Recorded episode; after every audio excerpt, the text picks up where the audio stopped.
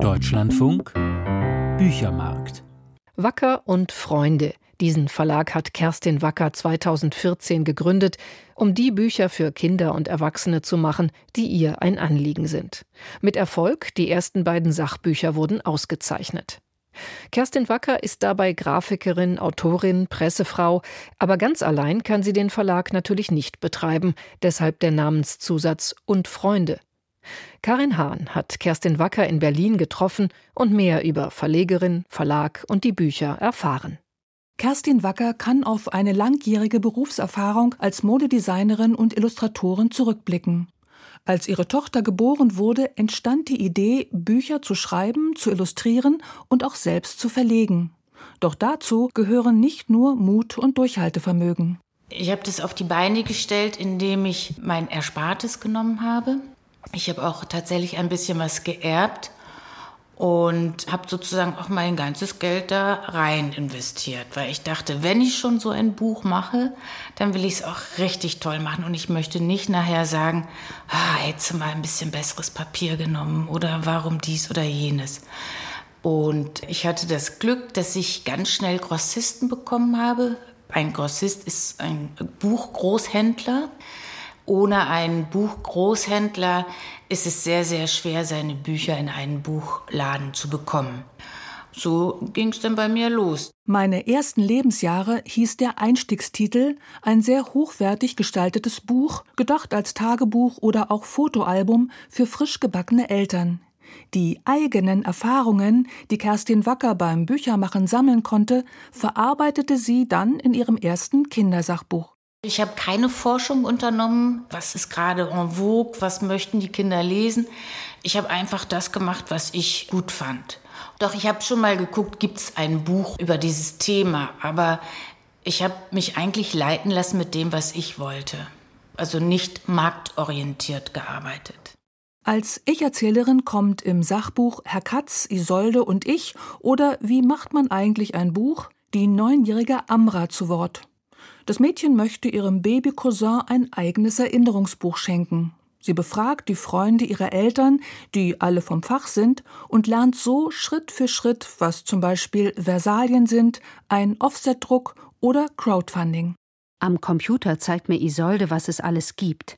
Es sind mindestens 1000 verschiedene Schriften. Und ich soll mir eine aussuchen. Mir dreht sich der Kopf. Obwohl ich so viel lese, ist mir all das nie aufgefallen.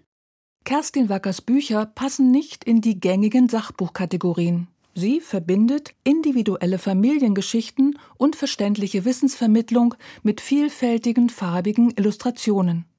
Außerdem enthalten die Sachbücher spielerische Elemente, ob es nun Puzzle, Rezepte oder Bastelanleitungen sind, zum Beispiel für ein Lesezeichen oder ein eigenes Buch mit Fadenheftung. Auch im zweiten Kindersachbuch Klappe, Cut, Hurra verarbeitet die Autorin ihre Berufserfahrungen als Kostümbildnerin beim Film. Amra, sie bleibt die Ich-Erzählerin, nun drei Jahre älter, erzählt lebendig von zehn aufregenden Tagen, an denen sie bei Dreharbeiten in und um Berlin dabei sein darf.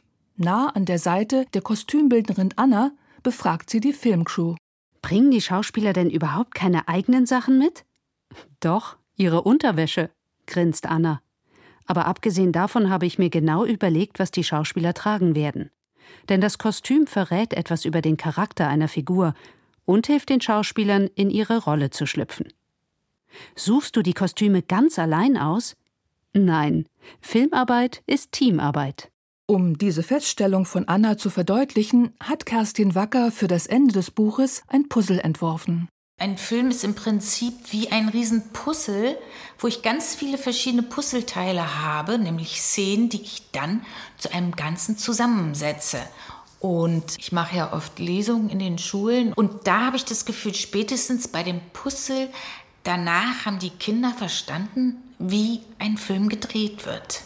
Gemeinsam mit Kerstin Wacker feilt Hendrik Hitzbleck, der im Hauptberuf einen Kunstraum betreibt, als Co-Autor akribisch an allen Texten. Wir streiten uns, wir haben ganz andere Arbeitszeiten, aber unterm Strich kann ich das gar nicht ohne ihn. Bisher war es immer so, dass ich sozusagen die Idee hatte und schon mal vorgearbeitet habe, die Geschichte schon mal geschrieben habe und dann ist er eingestiegen und hat so den Flow gemacht und hat rausgeschmissen. Also ein bisschen wie ein Lektor, aber eigentlich noch viel mehr natürlich als Autor auch.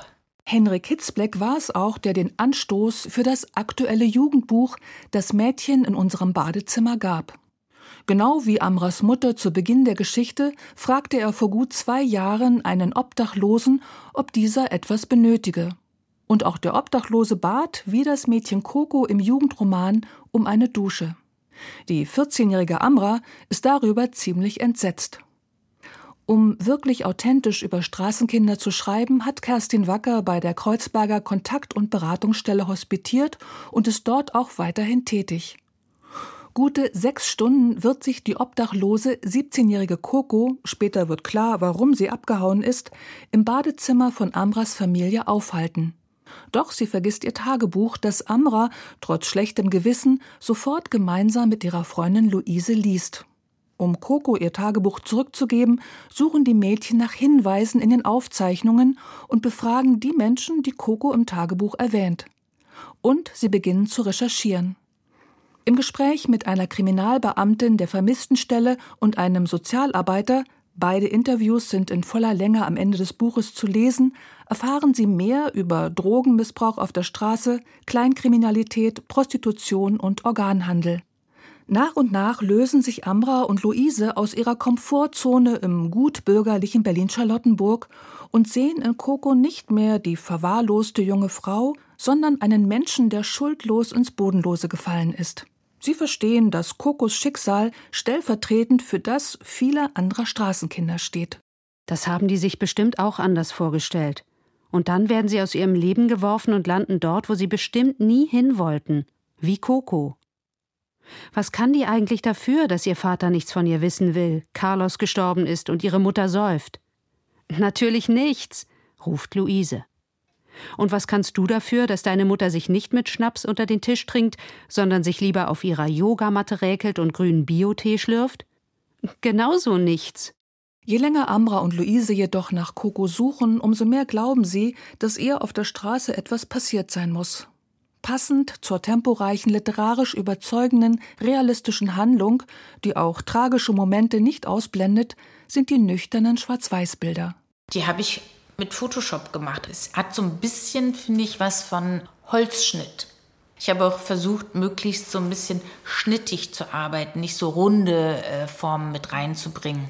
Ich habe zum Beispiel ein Foto oder verschiedene Fotos und arrangiere mir sozusagen am Computer, wie soll das Bild aufgebaut werden.